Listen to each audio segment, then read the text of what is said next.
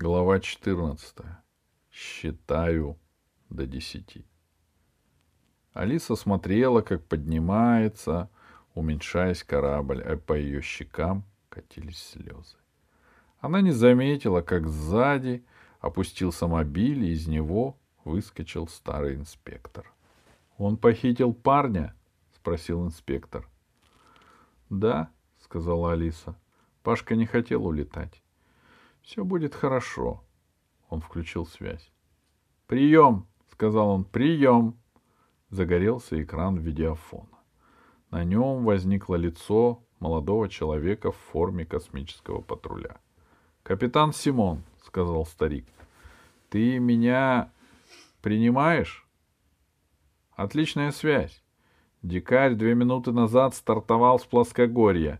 Ты его сейчас можешь засечь на локаторе. Объяви тревогу среди спасательных кораблей, которые летят к Пенелопе.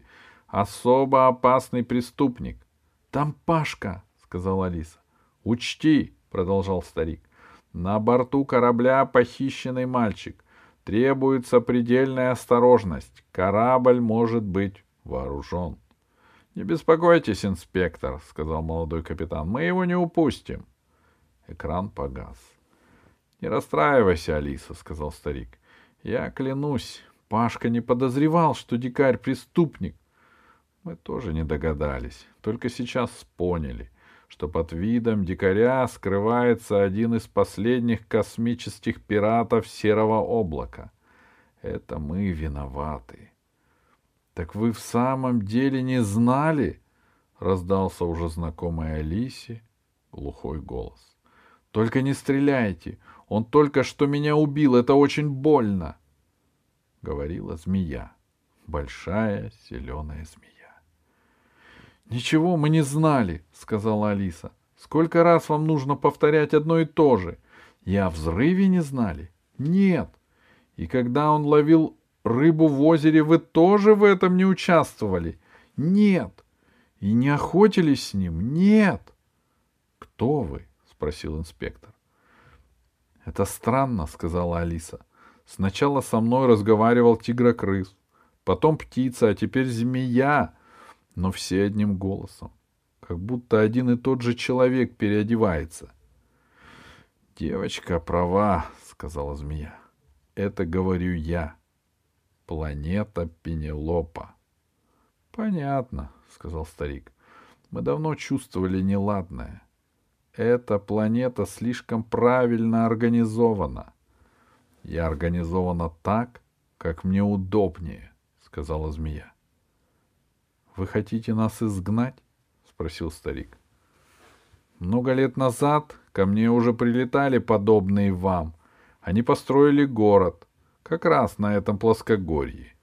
Они начали бурить меня, они вырубили деревья, они убивали животных, которых я вырастила. Я предупреждала их.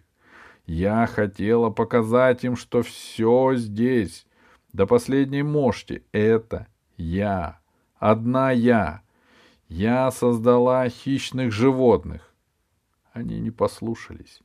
Они рыли во мне ямы, разыскивая металлы — я наслала на них дожди и бури. Они не послушались. Я пыталась говорить с ними. Они стреляли в моих посланцев. Тогда я разрушила город. И те, кто остались живы, убежали. Но мы же старались вас не тревожить. Поэтому я терпела, мне было интересно. Но потом все началось снова. Тот человек, который улетел, он не человек, он давно изгнан из общества. Я не знала, что люди могут враждовать между собой. Я думала, что вы все такие же. Так значит, это вы сделали тигрокрысов, хищных рыб и змей? спросила Алиса. Да, сказала змея. Я хотела, чтобы вы ушли. Экран с приемника загорелся. Мы вышли с ним на связь, сказал патрульный капитан. Слушайте. На экране была видна рубка патрульного корабля. Алиса подошла ближе. Что-то холодное коснулось руки. Она невольно убрала руку, Громадная зеленая змея тоже смотрела в экран. Патрульный капитан говорил. «Дикарь, дикарь, вы обнаружены. Мы предлагаем вам немедленно пристать к искусственному спутнику». «Черта с два!» — раздался голос дикаря. «Прежде чем сдаться вам, я взорву десяток таких, как ты». «Но в конце концов погибнете сами», — сказал капитан. «Вы не посмеете», — сказал дикарь. «У меня на борту ваш мальчишка». «Вы сейчас в центре силового поля. Через пять минут оно сомкнется. Сдайтесь добровольно». «Не успеете», — засмеялся дикарь. «Я уже за пределами атмосферы Пенелопы. Здесь свободная галактика. Меня ждет корабль моих друзей». «Корабль ваших друзей сдался нам два часа назад», не верю. Придется поверить. Я соединяю вас со спутником. Сиплый голос произнес. Он прав, дикарь. Нас схватили. Ты узнаешь меня? Неустрашимого бродягу. Черт возьми, это подстроено. Считаю до десяти, сказал молодой капитан. До лагеря ехали мобилем. Инспектор сказал, что Пашка вернется только к вечеру. Змея, не спросив разрешения, забралась в мобиль и оказалась очень разговорчивой. До самого лагеря она, не переставая, задавала вопросы. Алиса с инспектором устали на них отвечать. А когда мобиль затормозил у веранды, и Светлана с ребятами выбежала их встречать, Змея, забыв, что не все с ней знакомы, вышла из машины вместе с Алисой, обмотав ее плечи, положив голову ей на плечо, чтобы не прерывать беседу.